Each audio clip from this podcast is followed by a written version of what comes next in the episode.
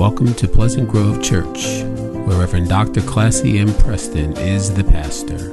A place where the Word of God impacts and transforms your life. Let's listen to a power packed message already in progress.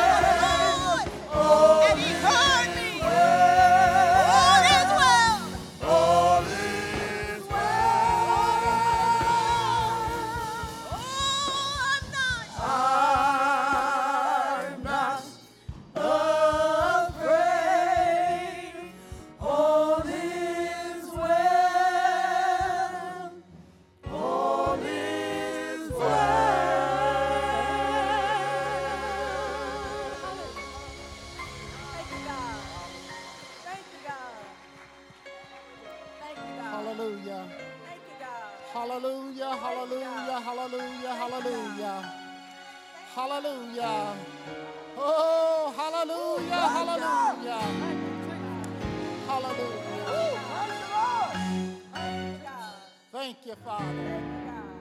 Woo! Glory, glory, glory. Glory! Thank Glory. Woo! Thank you.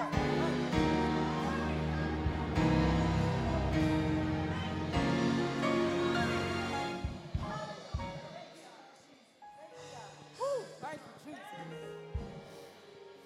Woo! Glory, glory, glory. Hallelujah. Hallelujah. Oh, thank you. Oh, glory. Hallelujah. Hallelujah. Oh, hallelujah. Thank you, Father. Thank you, thank you, thank you. Whom shall I fear? Hallelujah. Oh, glory. Hallelujah. Hallelujah, hallelujah, hallelujah. Thank you, Father. Praise the Lord. Hallelujah. I feel like we've already been to church. We've had prayer and we've had a song. Now it's time for the benediction and we can go. Hallelujah. Oh, glory. Thank you, thank you, thank you, thank you, thank you. Oh, glory. Thank you. My Father, my Father, I thank you. Hallelujah. Giving honor to God, who's the head of my life, Pastor Preston, to the leadership here at PGC, those that are in the sanctuary and those online. I, I, I, I take it and look at it as a privilege to be able to come here today to share a word. The title of the sermon this morning is going to be Going to Prepare a Place. Let us take a moment to pray. Most gracious and everlasting Father, we honor your presence here today. It is my prayer that yokes be broken, that lives be changed because of a timely word from you, allowing your messenger to deliver your words with clarity, words that give us hope and comfort in the hour in which we live. A special prayer for a little young lady, uh, five years old, Andrea, lives in the um, Atlanta area. This morning, we finding out that she's having problems after having COVID. She's only five. And now she's having to deal with fluid building up around her heart. But God is a regulator, and we're putting it all in His hands today. Amen. Amen. As I stand here, I'd like to pay tribute to our dear sister Brenda Laws, who we lost recently. Sister Laws was a faithful member of our, choir, of our church. She was a member of our choir and she was on the praise team. When someone dies, you have to make adjustments because life isn't the same without them. There is a void in our church because Sister Laws is no longer with us. We mourn because she is not here. We continue to pray for her family, her friends, and everyone in our music ministry and those that mattered to her. Mourning is defined as an expression of grief or sorrow for something or someone. That is what we do when we love someone and they leave us. In the 14th chapter of John, the Gospel of John, Jesus and his disciples were all in mourning. They were having dinner together, and Jesus began to talk about he was leaving soon. He was going to be arrested and crucified. Have you ever heard some news that shook you to your core? Something so heavy it felt like a bucket of ice water has been dumped over you. Something so heavy that you had to sit down just to take a breath. I'm sure that's what the disciples felt. They had spent the last three years of their life with Jesus. He had opened scriptures like they had never heard before. They had eaten with him and he, they saw him multiply just a little bit to feed thousands of people. They were there when he raised one from the dead and he calmed the storms. They traveled all over Israel together. Jesus loved them and they loved Jesus. I'm sure Jesus is mourning because you never want to leave people that you love. He knows how much this is going to affect them. He doesn't want to leave, but it's time for him to go. It's time for him to fulfill his purpose from which he came to earth for. Him. He came to die, and he was, he was born to die for all of us. Now the hour had come. A lot of times, people are about to die. They're more concerned about their death on how it would affect others than for themselves, and they're getting ready to expire. Sometimes people in the process of dying will hold on until a loved one that they're waiting for is able to meet them at their bedside. Or they will hold on until they hear someone say, It's okay. We will be okay. You can let go now. Jesus also recognized how important it is to be with people in the flesh. This pandemic has taught all of us that we can talk to our loved ones over the phone, we can see them over Zoom, but it's nothing like having to, them to be in our presence. I never forget the time my family and I we had an opportunity to go up and visit our family this past spring. We had all taken our COVID shot. So we were anxious about getting up there and they were anxious to receive us. We had had the phone calls, we had done the Zoom meetings up until that point, but there's nothing that replaces being there in person. We were able to be there to hug them, to lay our eyes on them, to touch them, and to kiss their neck. I'm sure Jesus was grieving when he had to leave his disciples. He knew what leaving would do to them. I can only imagine what was going through the minds of the disciples at that time. They were also grieving. How would you feel if someone that you love and admired more than anyone else on earth was just to tell you he was about to die. Jesus was like their Superman. He could do anything. They had pinned all of their hopes upon him. And now he's talking about leaving them. And worse than that, he's talking about being crucified. That probably couldn't imagine living their lives without him. They had made Jesus the center of their world for these last three years. He was that promised Messiah. He was the one that the prophets had written about. They had expected to rule and to reign with him. Everything was going so well. People all over Israel knew who they were. Most of the time, when they were in the crowds, they were so thick that they could hardly move around. And now all of that's coming to an end, and Jesus is just about ready to leave them. So they mourn.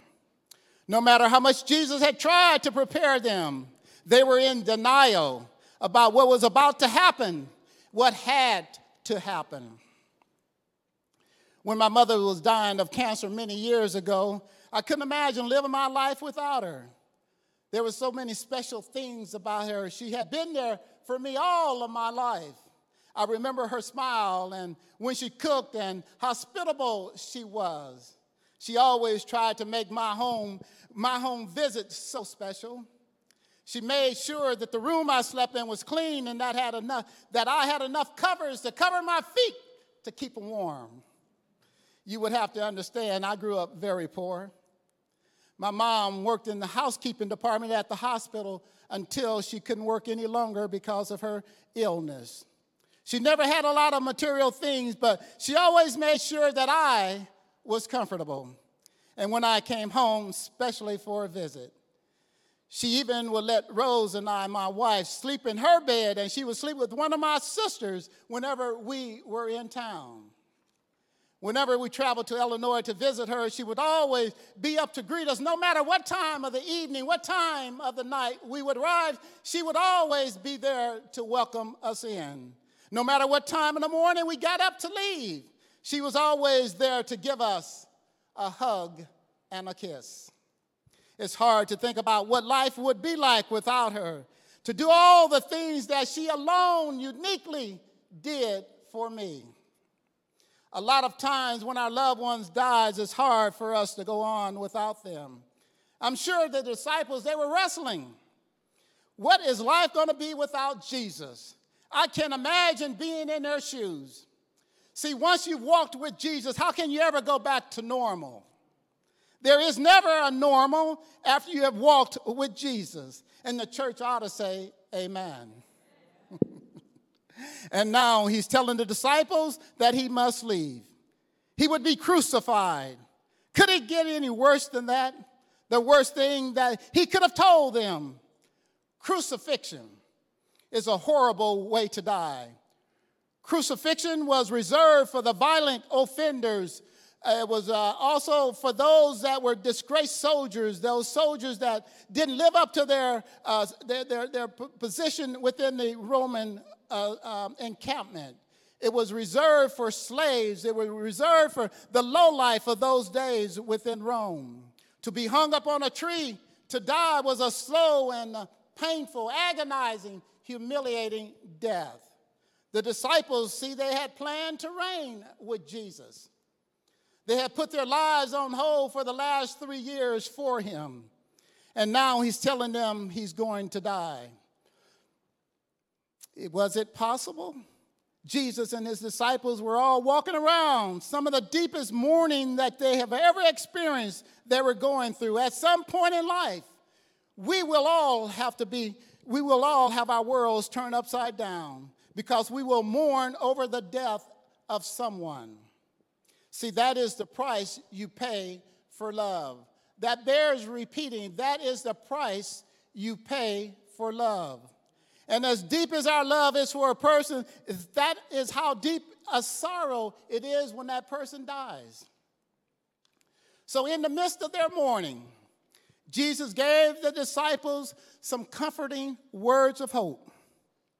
These are the words that all believers can find hope in when we mourn. I'm sure that when Jesus shared these words that I'm about to share with you now, that the disciples really didn't understand or believe what he was saying. The words are found in the Gospel of John, the 14th chapter, verses 1 and 3. 1 through 3. Do not let your hearts be troubled. You believe in God, believe also in me. My Father's house has many rooms. If it were not so, would I have told you that I'm going there to prepare a place for you?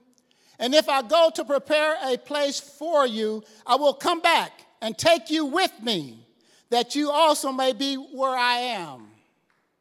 So he tells them to do something they probably think is impossible due to their circumstances.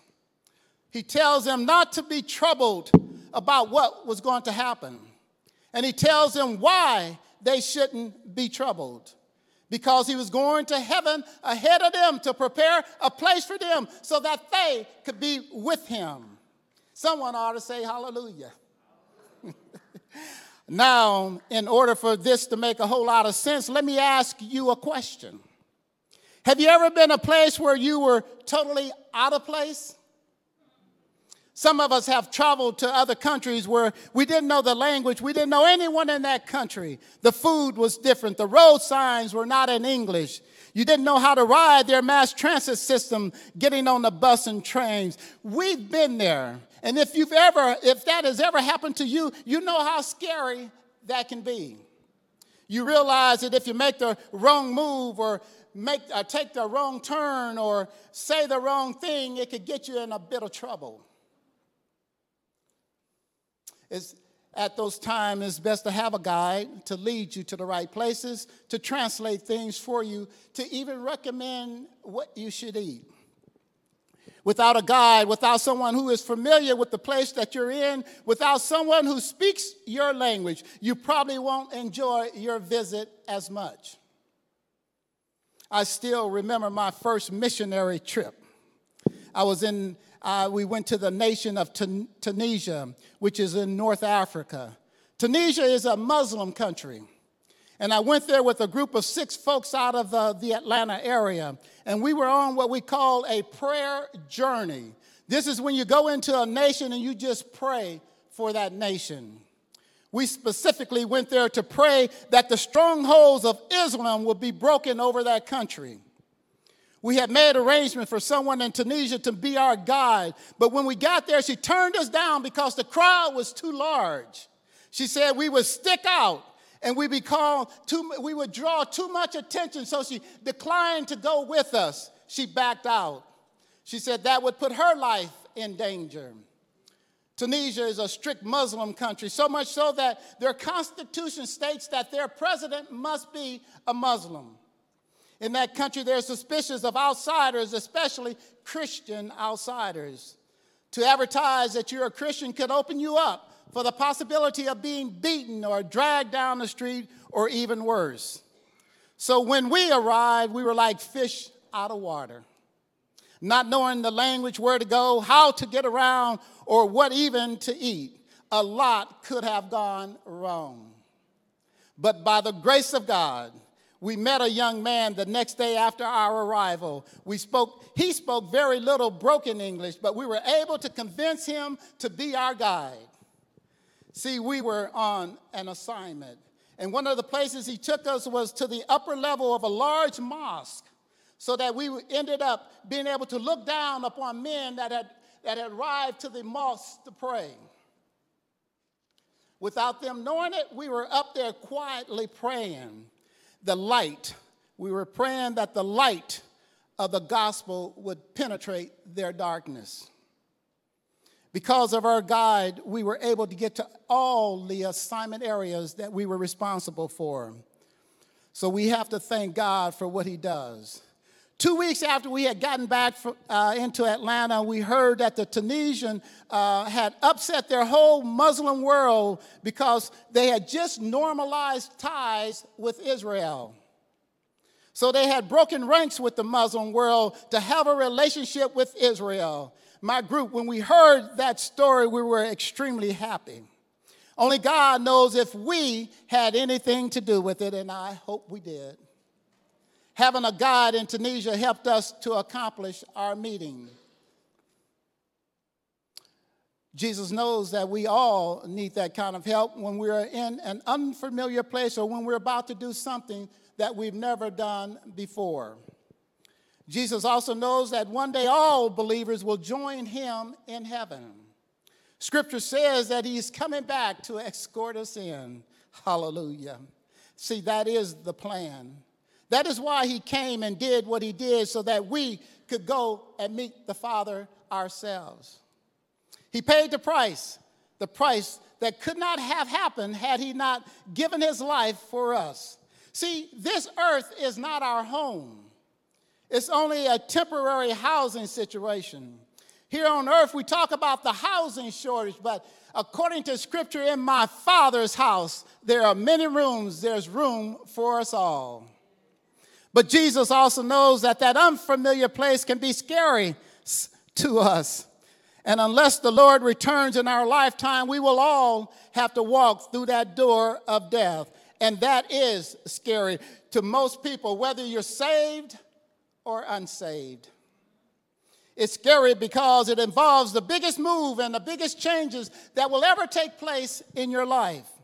Most people don't want to leave the familiar place to go to that unfamiliar place, no matter what they have been told about that place. And God knows that.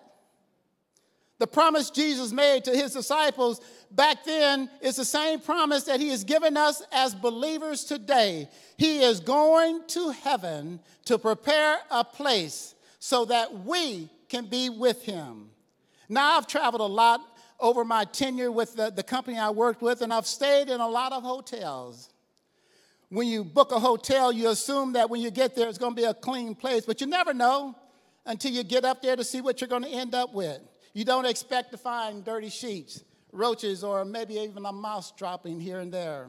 But sometimes I have found those things in my hotel. So it's hard for me to stretch my imagination on what type of accommodation Jesus will have waiting for me when I get to heaven. The older I get, the more I think about it. Heaven, oh, I just can't wait. Can you imagine what it's going to be like? They tell me it's a place where there are no more tears. They say there is no more sickness or pain. I heard that the streets are paved with gold, and I'm sure it is a pretty place. I probably will get all of my hair back when I get there and raise my surgical arms to praise the Lord day in and day out. Hallelujah. Uh, here is a place where you don't have to say goodbye anymore. Just hello and welcome home. I don't know about you, but I can hardly wait to see what is waiting for me in heaven. What should I expect from the maker of all creation? What has he prepared for me? The one who knew me before my mom knew me. What should I expect from him? What should I expect from someone who loves me enough to have died for me? I can hardly wrap my head around what is waiting for me when I close my eyes to death. Will there be a parade? Will I hear music? And if God does allow me to hear music when I die, my prayer is that, that it not be classical music, but something that I'm more familiar with, like maybe Kirk Franklin and the Chicago Mass Choir. Because when I get there, I want to dance myself in. Hallelujah. Thank you, Father. And when I get there, I am looking for my mother to be in the front of the receiving line. Yes, the older I get, the more I think about heaven. We've got a Savior there, a Savior who has gone ahead of us to make sure the accommodations are beyond our wildest expectation. A God who knows the place because He made the place. Hallelujah. A Savior who has gone ahead to make sure that we feel right at home when we get there. Heaven, I want to get there. I hope to see you there also. Amen.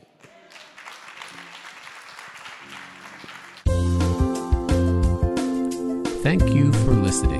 It is our prayer that this message will enlighten and empower you to do the will of God. If you have a prayer request or praise report or would like additional information on Pleasant Grove Church or other recorded messages, come visit us in person or write to us at Pleasant Grove Church, Post Office Box 3603, Cary, North Carolina 27519, or call us at 919 363 5198 or visit us on the web at www.pgc-cary.org. Thank you again